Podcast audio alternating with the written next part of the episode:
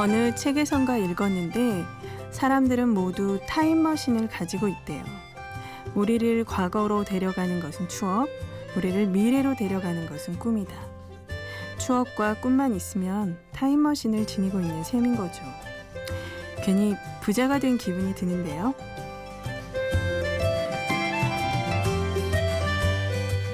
심야 라디오 DJ를 부탁해.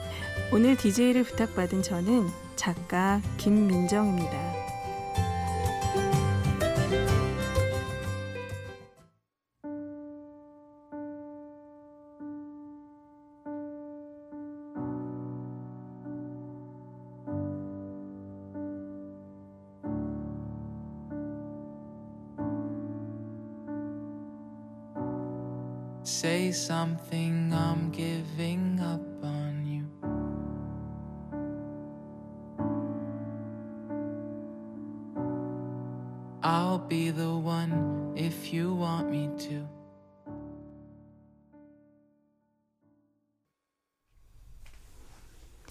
첫 곡은 크리스티나 아길레라의 Say Something으로 골라보았어요. Say Something. 뭐라도 말해봐 라는 뜻이라고 하네요. 딱 저에게 하는 말 같아요. 떨지 말고 뭐라도 말해봐 라고요. 그럼 떨지 말고 한마디 던져볼까요? 우선 제 소개부터 좀 해볼게요. 이름은 김민정이라고 하고요. 저는 연극 동네에서 글을 쓰는 글쟁이에요. 토닥토닥 싸우며 올해 그러니까 한 10년쯤 연애를 하다가 결혼한 신랑하고 예쁜 딸 소희랑 개구쟁이 아들 준이하고 알콩달콩 살아가고 있는 사람입니다. 어렸을 때 이문세 아저씨가 진행하는 별이 빛나는 밤의 팬이었는데 오늘 DJ가 되어 보니까 엄청나게 떨리네요. 여기 스튜디오엔 노란 불빛이 있고 작은 창이 하나 있고 다섯 개 정도의 마이크가 있어요. 아마 이문세 아저씨도 요즘 라디오 진행을 하는 전현무 아저씨, 김현철 아저씨도 이 마이크를 앞에 두고 호흡을 같이 하셨겠죠? 본격적인 이야기 하기 전에 노래 하나 듣고 오실게요. 이적의 방랑자. 라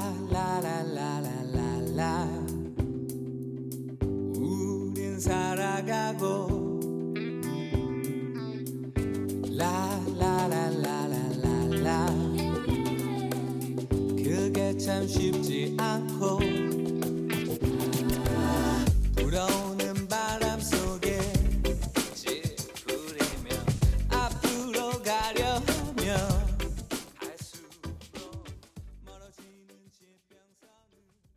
이적의 방랑자 듣고 오셨습니다. 데프콘이 함께 불렀었죠? 저는 지난 7월에 혼자 도쿄에 갈 일이 있었어요. 혼자 가는 해외 출장이 무섭기도 했는데 그냥 소심하게 호텔방에서 보내기는 너무 아쉬워서 그냥 막 거리를 쏘다녔거든요. 라멘 아시죠, 라멘? 일본에 흔하게 있는 그 라멘집 하나 찾으러 가는데도 얼마나 발품을 팔았는지 모르는 동네니까 조심조심 비무장지대를 수색하듯이 긴장하며 다녔어요. 우선 공항에서 구입한 여행 일본어라는 미니북에서 라멘이라는 글자랑 가게 간판을 대조했어요. 찾았다. 이 골목이 라멘집 골목인가 보네. 일단 맛은 잘 모르니까 사람이 많아 보이는 집에 들어가고 가장 무난할 것 같은 미소라멘. 그러니까 된장 라멘을 시키자. はい、味噌ラーメンください. 성공했을까요? 어휴, 어찌나 짜고 느끼하든지. 신혼여행 때 이탈리아에 가서 계속 주문을 잘못해가지고 멸치 피자만 먹고 왔던 악몽이 떠오르더라고요. 나폴리 피자든가. 피자 토핑으로 멸치 비슷한 애들 올라오는 거 있어요. 으. 라면 말고 라면 생각이 어찌나 간절해지던지요. 나중에 들으니까 도쿄 음식이 좀 짠 편이라고 하더라고요.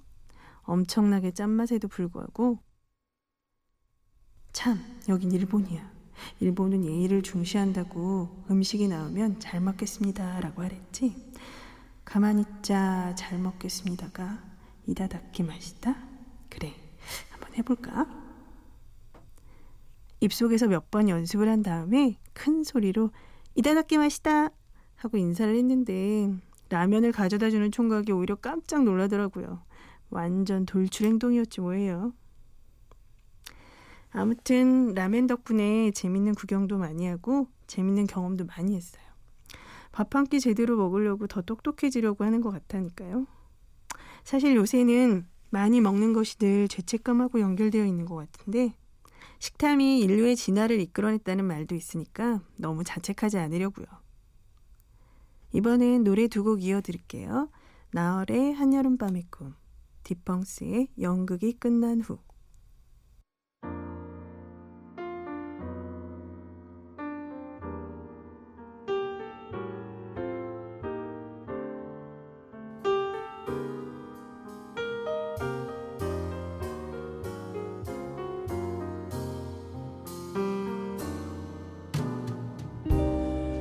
별들도 잠이 드는 이 밤.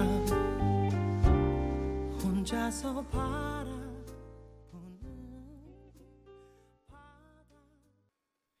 연극이 끝나고 난 뒤 혼자서 객석에 남아 조명이 꺼진 무대를 본 적이 있나요?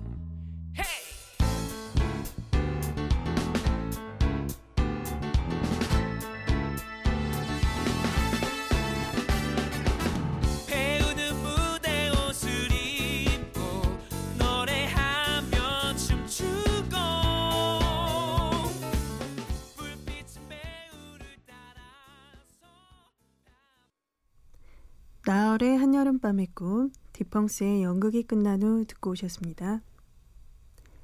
제가 처음 연극을 한 건 대학 때였는데요. 황석영 작가의 한시 연대기에서 주인공 한시의 아내 역을 했었어요. 그때 대사가 여보 뭐 이렇게 절규하듯이 부르는 거였는데 저는 그 대사가 그렇게 안 나오더라고요.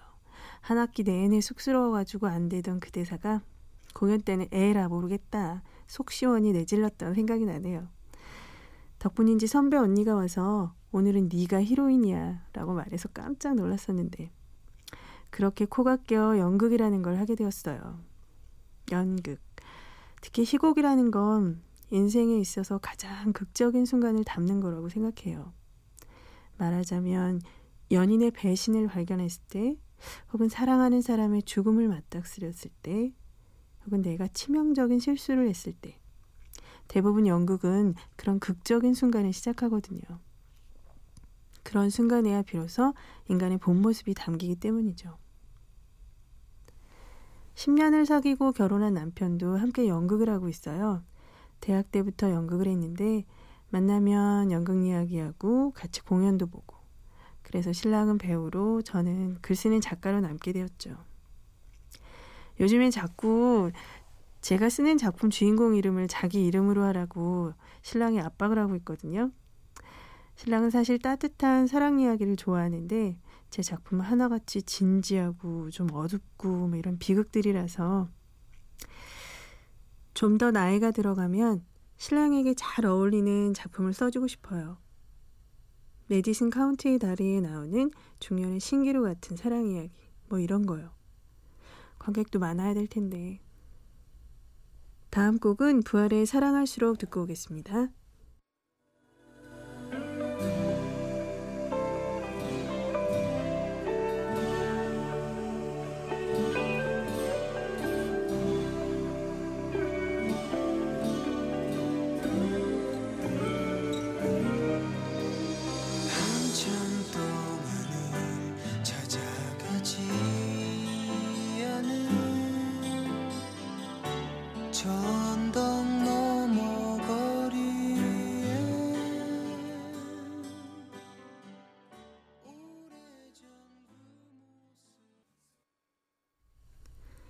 부활의 사랑할수록 듣고 오셨습니다.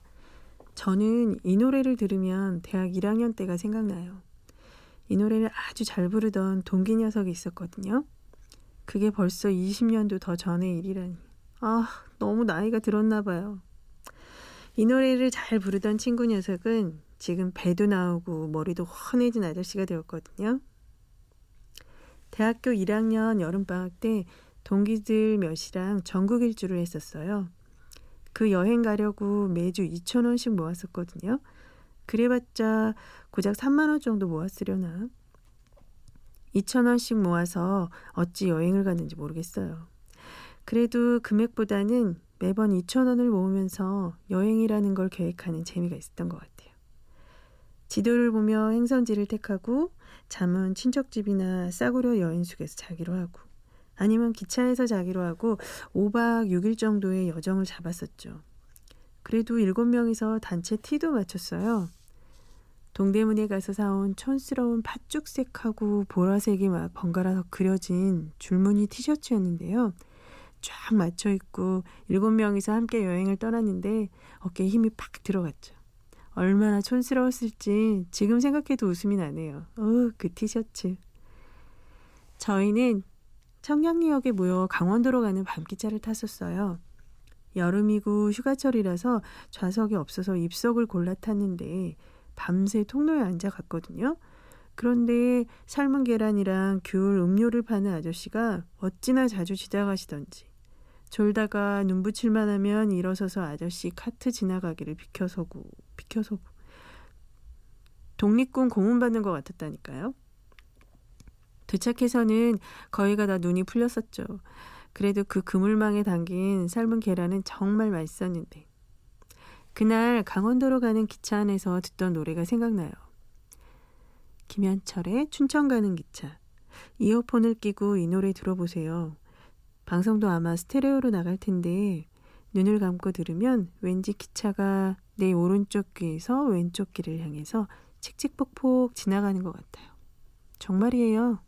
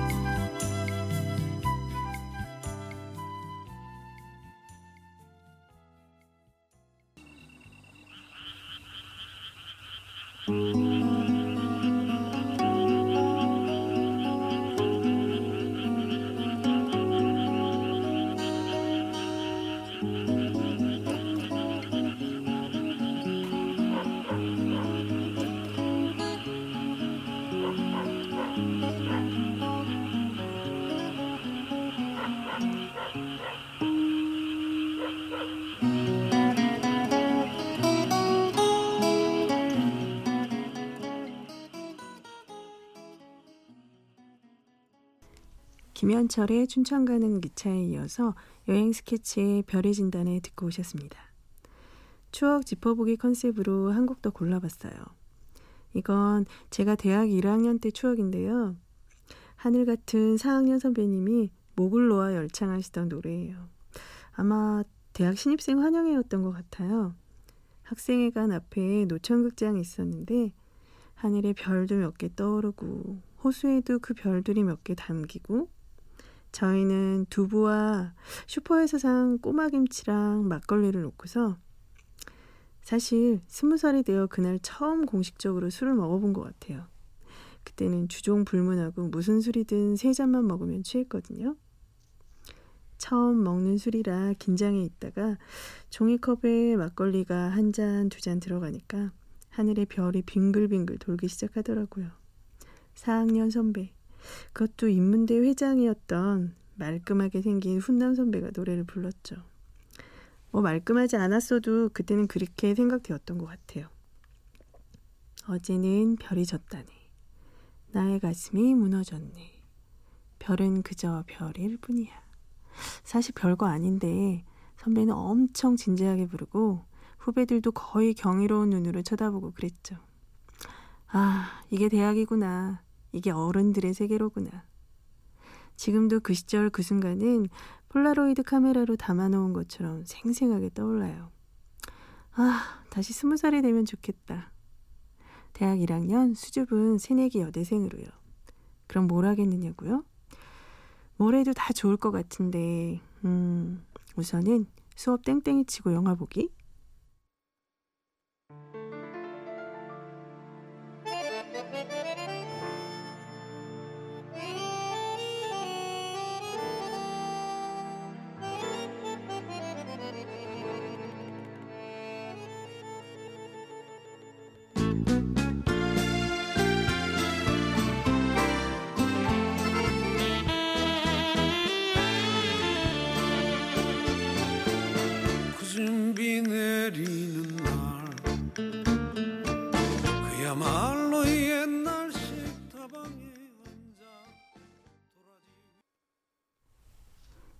최백호의 낭만에 대하여 듣고 오셨습니다.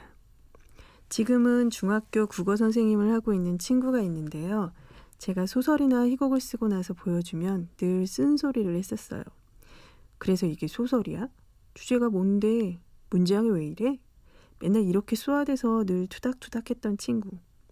그러고는 지는 아주 긴 장편 소설을 써놓고는 안 보여줬던가. 연극반도 같이 했는데 궁시렁궁시렁 투덜대면서도 든든하게 자기 자리를 지켜주던 친구였어요. 밤새 연습하는 동기와 후배들을 위해서 라면도 끓여주고 발품을 팔아 포스터도 붙이고 오고 그만두겠다 못하겠다 속썩이는 후배가 있으면 살짝 데리고 나가서 토닥여주기도 하고요. 한 번은 여자 후배가 연습을 하다가 다치는 바람에 응급실에 뛰어간 일이 있었어요. 119 부를 생각도 못하고 허둥대는데 그 친구는 어느새 후배를 등에 들쳐업고서 앞서 달리고 있더라고요. 택시를 잡으러요. 2학년밖에 안 되었는데 선배 노릇을 하느라 버거울 때마다 든든한 의지가 되는 친구였어요. 공연을 올리고 나서 2학년 가을인가 군대에 간다고 하더라고요.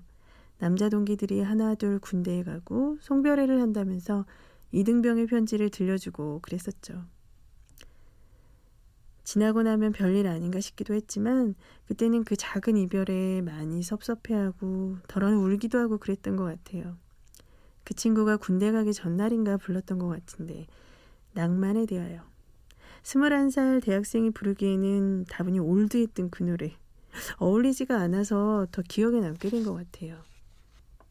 뭐가 돼도 크게 될 그릇이라고 생각했는데 그래서 그 친구는 지금 어떻게 살고 있냐고요? 서울의 모 중학교에서 열혈 국어 선생님을 하고 있죠. 연극반 선생님도 겸하고 있다고 하는데 잘 지내게 친구. 다음 곡은 스텔라 장의 It's Raining입니다. It's raining outside the window. It's raining just like the day you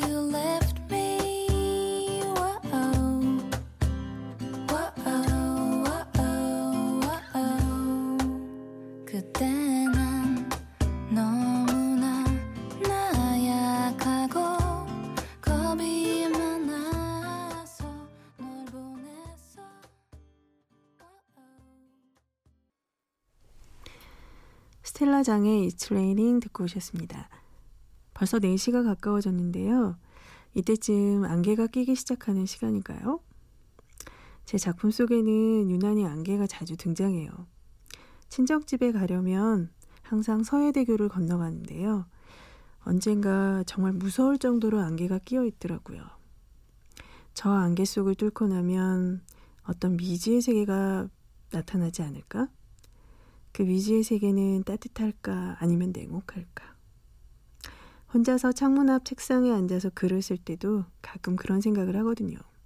시놉시스도 써놓고 인물들의 전사, 무대 스케치까지 해놓고 시작을 해도 흰 종이 위에 제목을 써놓고 시작이라는 걸 하게 되면 마침표를 찍을 때까지 앞이 안 보이는 안개 속을 헤매는 기분이 들어요. 그리고 그 작품이 제작자와 스텝, 그리고 배우를 만나 공연이 될 때까지 더 긴 여정이 남아있다는 걸 느낄 때 정말 아, 아득한 안개 같다 싶거든요. 그래서 두렵고 또 설레기도 하지만요. 실은 연극 해무의 대본을 제가 썼는데요. 2002년 초고를 쓰고 2007년에 첫 공연, 그리고 영화가 된 게 2014년 일이에요. 12년. 정말 꽤 긴 여정이죠. 안개 속을 여행하듯 앞이 잘 안 보이는 길을 지나온 거예요. 이렇게 아득한 길을 걸을 때 어울리는 노래 하나가 생각나네요. 김동률의 희망.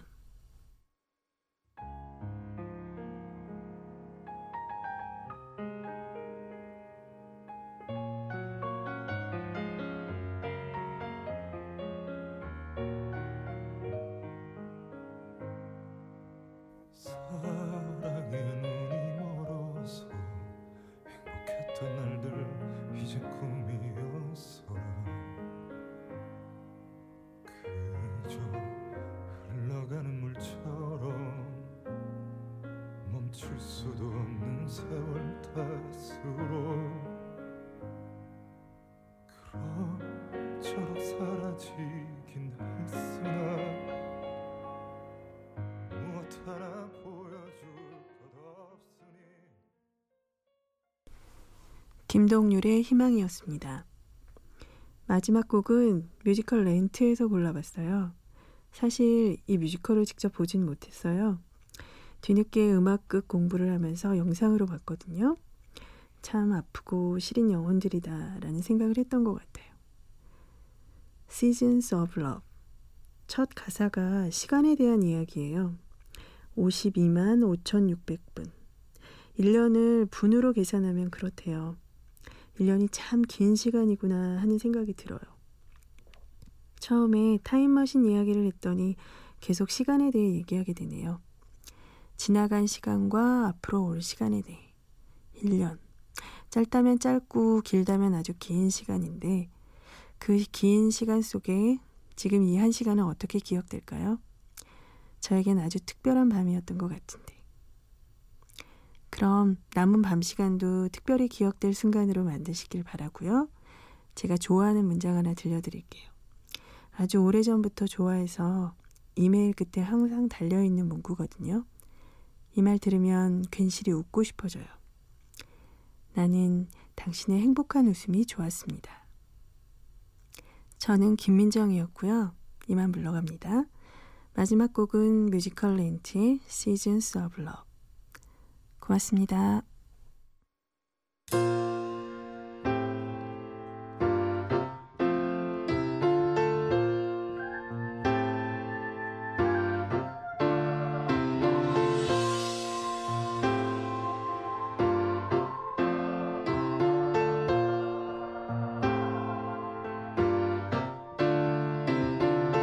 Five hundred twenty-five thousand six hundred million.